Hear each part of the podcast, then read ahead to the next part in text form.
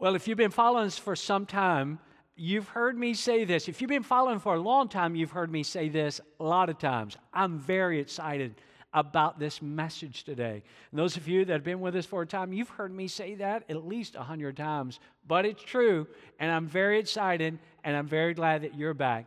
Today, we're going to continue the series, Identity Crises, and talk about something that's going to be very, very helpful to you. Last week, I mentioned to you that most of us, we know what we do. If somebody comes and they're trying to discover who you are, get to know you better, and they start asking some questions about who you are, generally speaking, most of us, we're going to evolve pretty quickly into the things that we do. What is our career? What is our uh, profession? What is the business we're involved in? At some point, probably pretty quickly, you're going to surrender the reality, if you're a teacher, that you're a teacher. Hey, I'm a teacher. That's what I do. I'm a, I'm a construction. I'm, I'm involved in construction. I'm, I'm a stay at home mom. I'm a medical professional. I'm an electrician. I'm a student. I, I work at a warehouse. I'm engaged in banking or finance. And generally speaking, most of us go to, in pretty quick fashion, what are the things that we do. But God wants us to know who we are. See, we know what we do, but God wants us to know who we are. Can I say that again? We know what we do. You know that about you. If you're retired, you know that about you. If you've been working at the same company, if you're in a business startup, whatever you're doing, you know what you do. But more and more, God wants us to understand who we are. And last week, if you were with us, we talked about in part one, we are ambassadors. Uh, if you didn't get a chance to see that. You can go back later, maybe later today or this week, and go back to on demand and you can see that message. And I hope you'll do that if you missed it. But today we're going to be talking about uh, we are his masterpiece. And some of you, this is going to be the message. This is where you're at in your life.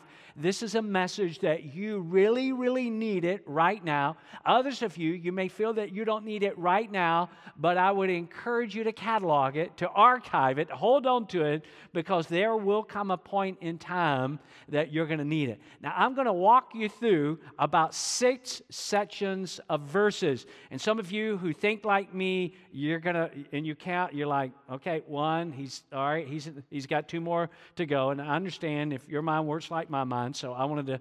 Uh, to give you that. Six sections of verses. And to get us rolling, I want to show you several, five in fact, from uh, the New Testament book of Ephesians. This is Ephesians chapter 2, and this is going to get us started. And I want you to see with me verses 1 through 5.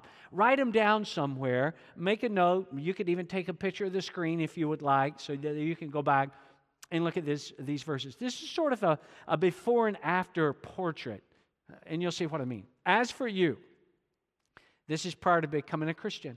As for you, Paul said, you were dead in your transgressions and sins, in which you used to live when you followed the ways of this world and of the ruler of the kingdom of the air, the spirit who is now at work in those who are disobedient. Look at the next part. All of us, again, this is pre Jesus, all of us lived uh, among them at one time, and this is what we were doing gratifying the cravings of our sinful nature and following its desires and thoughts. Like the rest, we were by nature, look at this phrase, we were by nature objects of wrath. Next part. But because, this is what happens after Jesus saves us. But because of his great love for us, God, who is rich in mercy, made us alive with Christ, even when we were dead in transgressions. Now, read this. Read it out loud with me. Come on, you can do it. I know you can. It is by grace you have been saved. All right, give me a little more volume this time. Read it like you mean it. It is by grace you have been saved. And what powerful verses those are. And those are the before and after pictures. That's what it was like to the group that Paul was talking to, which is, was a group of Jesus followers living in a place called Ephesus at the time. And it is God's message to us. It is a picture of what we were before we came to Jesus and what our life is like afterwards. It's before and after. And a lot of us like before and after ideas. We redo a room. If you've got if you've done this recently, maybe you redid your kitchen or a bathroom or a special room in your house. And, and if it was in rough shape, you probably took some before pictures And now that you're done with it, you took some after pictures and you just sort of compare. People do that with a house, with a major home renovation. This is what my house was like before. This is what my house looks like now. This is what my hair looked like before, and this is what my hair looks now, before and after. I can remember, this has been many, many years ago. Uh, I was having my final appointment, there was some checkups afterward, but my final appointment with an orthodontist is many, many years ago. And so I noticed the very first time when I went into the office of Dr. Steve Chapman, my orthodontist, I remember there was a big board with a lot of before and after pictures on it. What, what was your smile like before braces? What was your smile like after braces? And I can remember I had to do the before picture, and I had worn the braces, I think, 18, 16, 18 months. And the day came, if you've ever wore orthodontist, you appreciate the day when your braces are coming off. And mine were coming off, and I was so excited about it, but I knew what was going to happen. And so I came with my mischievousness, I came prepared. And so the young lady that was taking the braces off before uh, Dr. Chapman gave the final inspection, she was taking them off and she was already talking about, you know, are you excited? Are you glad? You know, your smile's going to be so great. She was just going on and on. And then she had taken them off and then she had turned to get something. Unbeknownst to her, I had slipped into my front pocket some really crazy looking teeth and I knew she was getting ready to take my picture, so I just slipped them in real quickly. She turned back around and, and, she just lost it. It was the last thing that she expected. Well, let me just say this she went ahead and took a picture of that one too. So I had three pictures on the orthodontist board before with the teeth that I brought and then and then the after. What was your life like before you came to Jesus? I know what my life was like. What has your life been since? Now, it's not been perfect, but it's been far better. And so, uh, Paul is writing uh, to these believers about this, and he's just given that before and after picture. Now, he gives us, and there's some phrases here that he uses, and you saw it in the verses. He said, This is what your life was like before Jesus. And that picture of our life before Jesus was not a very pretty one, to say the least. Paul said, Before Jesus, you were dead in your transgressions and sins. You were dead, not physically, but you were spiritually dead. In addition to that, he said, Your life, the picture of your life before Jesus, here's what you were busy doing. You were gratifying the cravings of your sinful nature. You were just always, uh, you know, your sinful nature was just dominating and controlling your life. You were impulsive and selfish, is essentially what Paul is saying. He then also adds, he said, prior to Jesus, the picture of your life before Jesus, you were by nature objects of wrath. In essence, that means that you were ripe and I was ripe for judgment. We deserved the judgment of God. We were headed for the judgment of God, but then God steps in. And you know what, friend? That's the great thing about God. Whenever God is invited into a person's life, He steps in. Listen, if you're not a Christian yet, you don't have to worry about God forcing His way into your life. He's never going to force His way into your life. He knocks on the door, He whispers to you, He sends conviction to you. He reminds you that He loves you, but He's not going to come into your life until you invite Him. God's never going to force His way into your life. But if you invite Him in, He's going to come in. And then Paul has words about that, what our life looks afterwards. He says, It's His great love for us that caused Him to reach out to us. He is rich in mercy and that He saved us by grace. And Paul is saying, what our life is all about when we become a Christian. It's all about God's grace, and it's nothing about our own goodness. In fact, Paul further expands upon this, skipping down, same chapter in Ephesians, but look at these three verses here. He says, and he emphasizes, sort of re emphasizes what he said earlier God saved you by his grace when you believed when you believed and when you invited Christ, He saved you by His grace. And you can't take credit for this. It is a gift from God. Why can't you and I take salvation, uh, take any credit for that? Because it's a gift from God. Look at this next part. He says, Salvation is not a reward for the good things we have done. You and I can't be good enough. We can't earn it. We can't work for it. It's not a reward for the good things we have done, so none of us can boast about it. Look at this next part. For we are God's masterpiece. That's what we're going to talk about today. We're God's masterpiece. He has created us anew in Christ Jesus so we can do the good things He planned for us long ago. God planned a long time ago to save you. God planned a long time ago to extend His mercy and His grace and His forgiveness into your life. But what God was waiting for is your invitation. This is what our life was like before, the before picture, and this is what our life is like afterwards. Salvation, friends, we've got to be clear on this. Becoming a follower of Jesus is a total gift, it is a gift of grace. Why? Because none of us deserve it. You don't deserve grace. I know, I know I don't. I don't deserve the mercy of God. I don't forgive the I don't deserve the forgiveness of God. These are gifts of God's grace. Now I hope that you notice I pointed it out what Paul writes just after that. And it's the focus of our time together in this talk in the next few moments. He goes on to say, "For we are his masterpiece." That's who you are. That's who you are. You are his masterpiece. Aren't you glad the scripture doesn't say that you are God's appliance? Well, it wouldn't say that. Why? Because appliances are mass produced. Appliances are mass produced. Masterpieces are handcrafted, made one at a time, and God didn't make anybody exactly like you. And somebody in the other side of the room said, Thank God for that. But God didn't make anybody like you. You are not appliance, you are not mass produced. You, this is what Paul says, straight from the Word of God, you are God's masterpiece. Now, you may tell yourself you're not God's masterpiece. Or you may have been told by others throughout your lifetime that you're not God's masterpiece. Maybe you grew up hearing that you're, you were not that good. Maybe you've been told that, that you're not good. Maybe you've heard that you're not loved or have felt that way. Maybe you have the idea or you've been told you're not talented, you're not special, you're not chosen, you're not wanted. And that may be what you think about you, or it may be what others have said about you or to you but I want to tell you that's not what God says about you. God says you are His masterpiece. He says you are, if you're a Christian, you are saved by His grace. You are loved unconditionally, and I might add to that, outrageously, and you are handcrafted by God Himself, one at a time. In fact, I love these next verses. Some of you are keeping count, so you know this is the third section. Look at this. This is from David in the Old Testament. For you created my inmost being. You knit me together in my mother's womb. I praise you because I am fearfully and wonderfully made. Your words are wonderful. I love what David says here. You, you know, he's talking about him, but it's for all of us. I'm fearfully and wonderfully made. You are fearfully and wonderfully made. Your words are wonderful, God. How I know that full well. Look at this next part.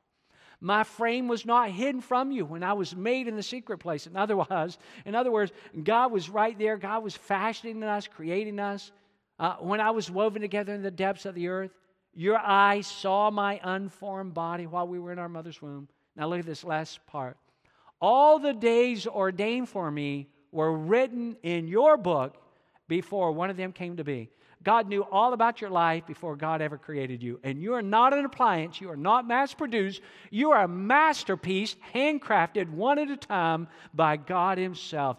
You, friend, have been created on purpose. Listen, your life is not an accident. You're not an appliance and you're not an accident. You were created on purpose. And you may say, well, you know, what I heard was the talk is that I was an accident. I was the accidental child. But listen, God created you on purpose and with a purpose. And this is so cool to me when I really pause to think about it that God not only created you, but He also inserted you into this particular time in history.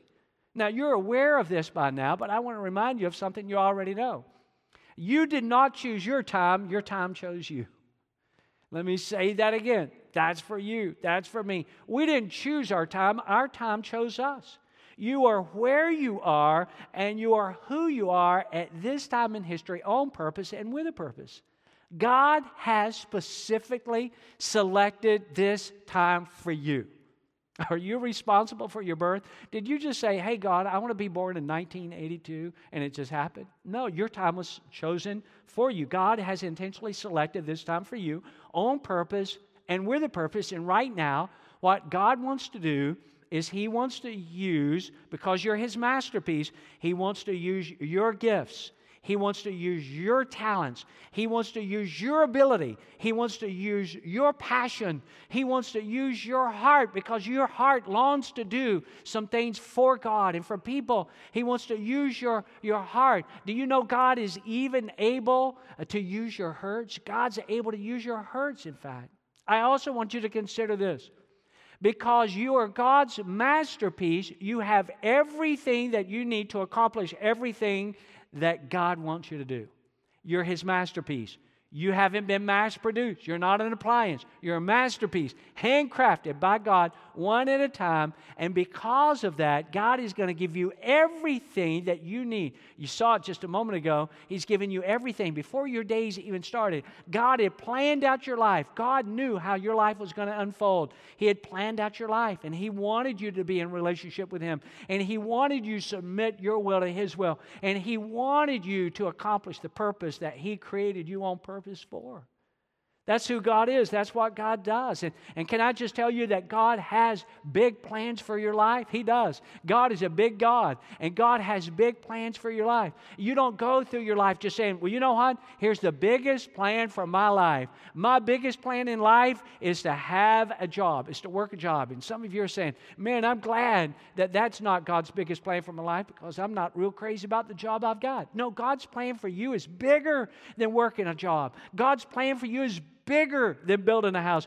God's plan for you is bigger than just drawing retirement. It's bigger than planning your next vacation. It is way bigger than improving your golf swing. It is bigger than balancing your checkbook.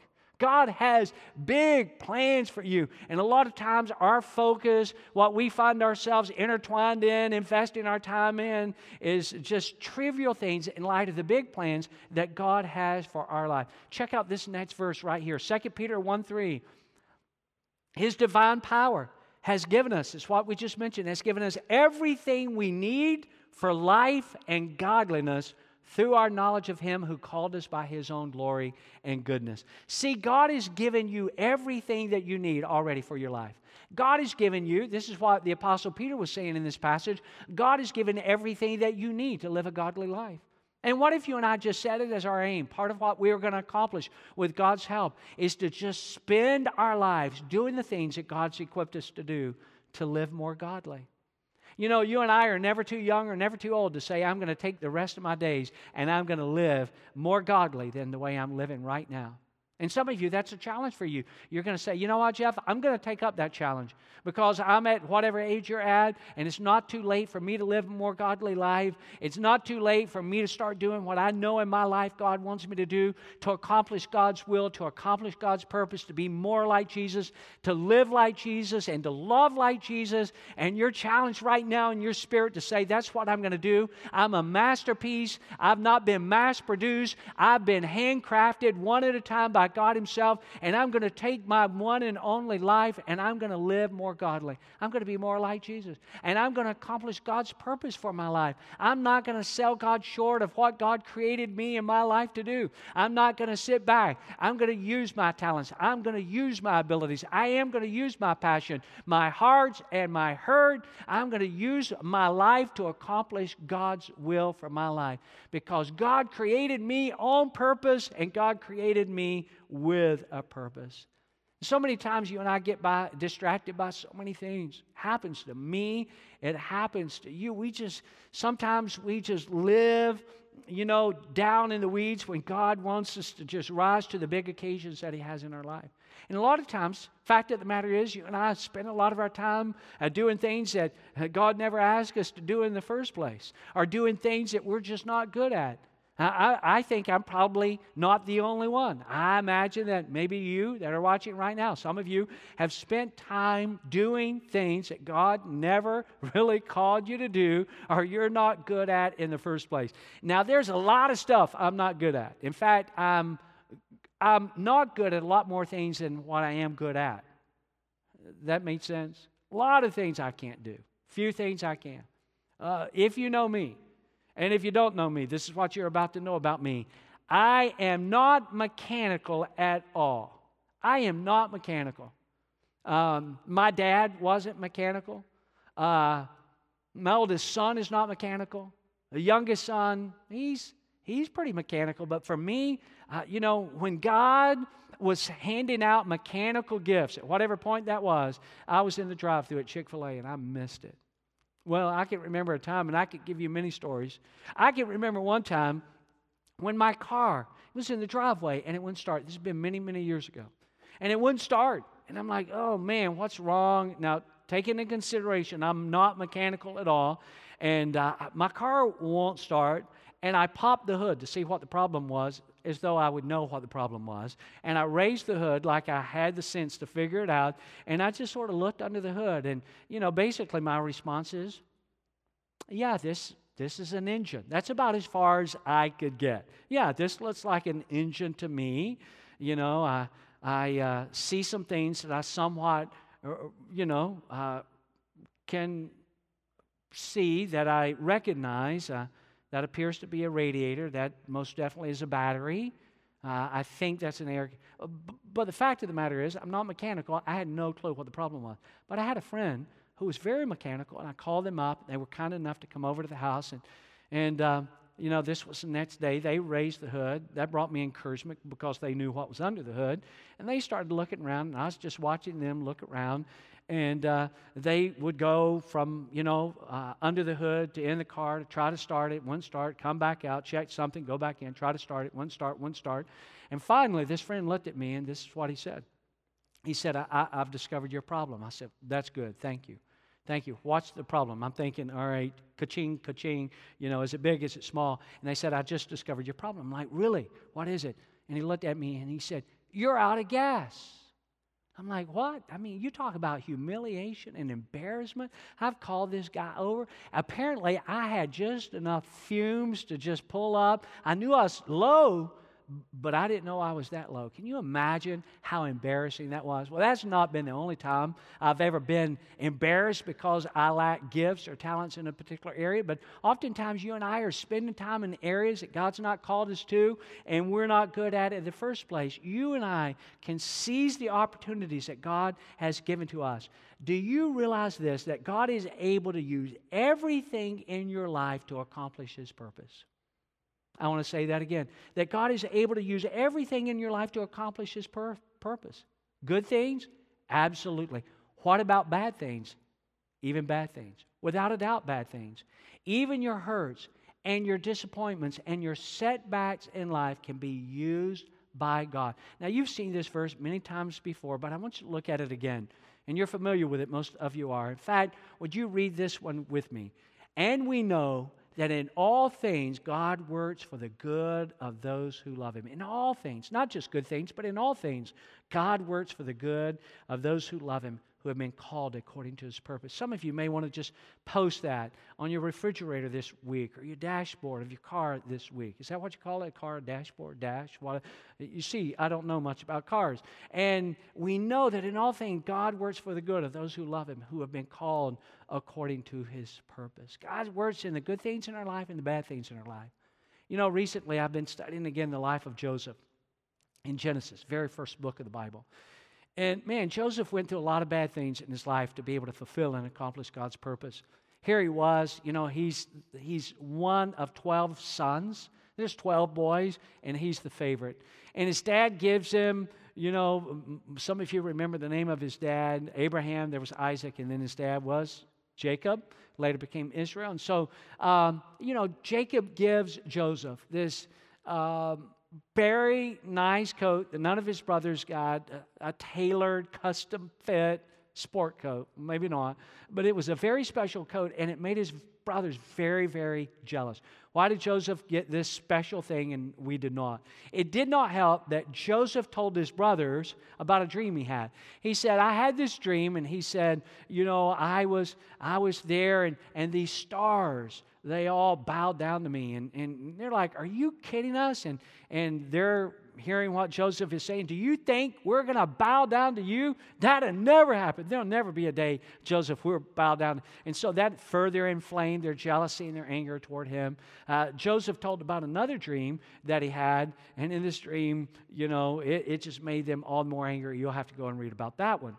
Well, it made his brother so angry that one day he comes to check on them. They're out in the fields and he finds them. And they see him coming and they're like, hey, let's get rid of this kid once and for all. He's the younger brother. Benjamin's younger, but he, next to Benjamin, he's the youngest. Joseph is. And they're like, let's get rid of him. And they actually take their own brother and he's pleading, he's begging for his life.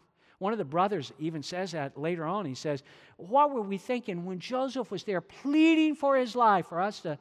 But we threw him into this pit and they were going to leave him in the pit and get rid of him. But then they have a change of mind. Caravans coming through and they sell him as a slave. And this caravan takes him to Egypt and he's in the house of Potiphar, and God's favor rests upon him, and, and he rises. You know, it's a bad thing. He's walked through, he's been, uh, you know, sold out by his own brothers. You know, they want to kill him, they sell him as a slave. He's in Egypt, this not. But then God elevates him, and God blesses his life.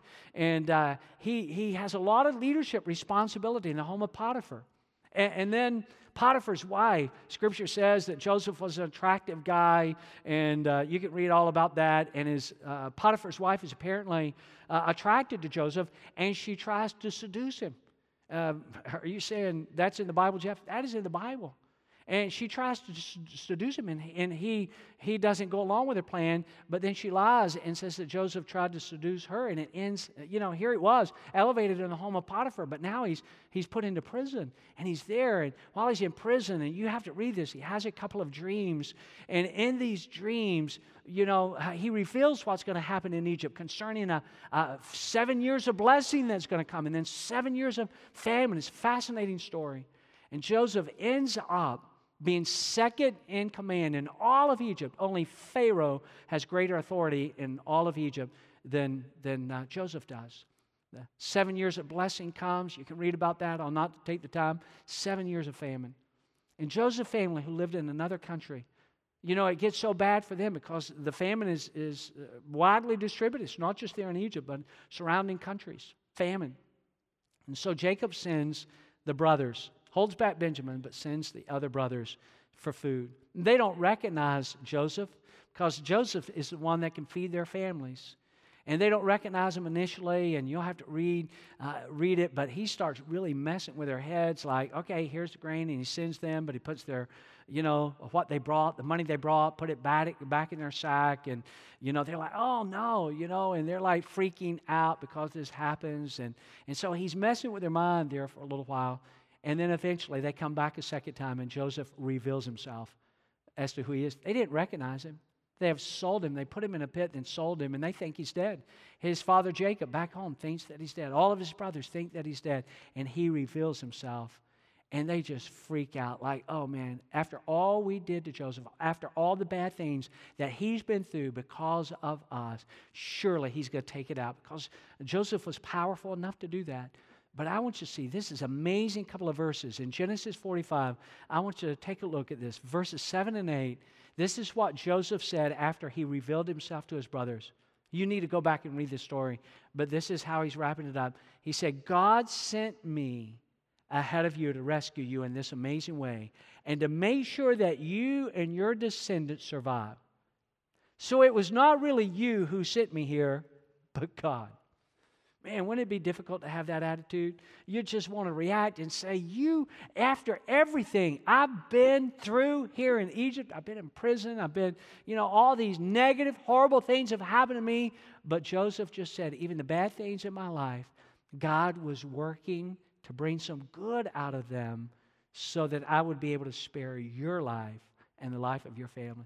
In fact, you, as you read the story, when Joseph revealed himself, he just broke down. Later, when he sees Benjamin, he cries even harder. Please listen. What I'm saying to you is this God is able to use the best times in your life to accomplish his purpose, but God is also able to use the bad times in your life to accomplish his purpose. He did it for Joseph. He's able to do it for you. He's able to do it for me. We're his masterpiece. God is able to use the best times in your life and the bad times in your life to accomplish his purpose. And maybe you're walking through a bad time right now and you're like, I don't see how any good could ever come out of this. I don't see how one good thing, look at what I'm going through. Look at what's happened to me. Look at what's happened in my family. Look what's happened in my health. Look what happens, what has happened in my career. Listen, do not underestimate the power of God and the love of God to bring something powerful and wonderful and good out of even the bad times in our life. I love what Rick Warren said concerning this. He says, God promises that He will fit everything, even your setbacks, relapses, and failures, into His plan and purpose for your life. And then He adds, I really like this God loves to turn stumbling blocks into stepping stones and crucifixions into resurrections. I want to wrap up our time right now. And I want you, if you've gotten momentarily distracted or you're like, hey, was that sixth section of verses? Yeah, that was Genesis 45, was the sixth and final one.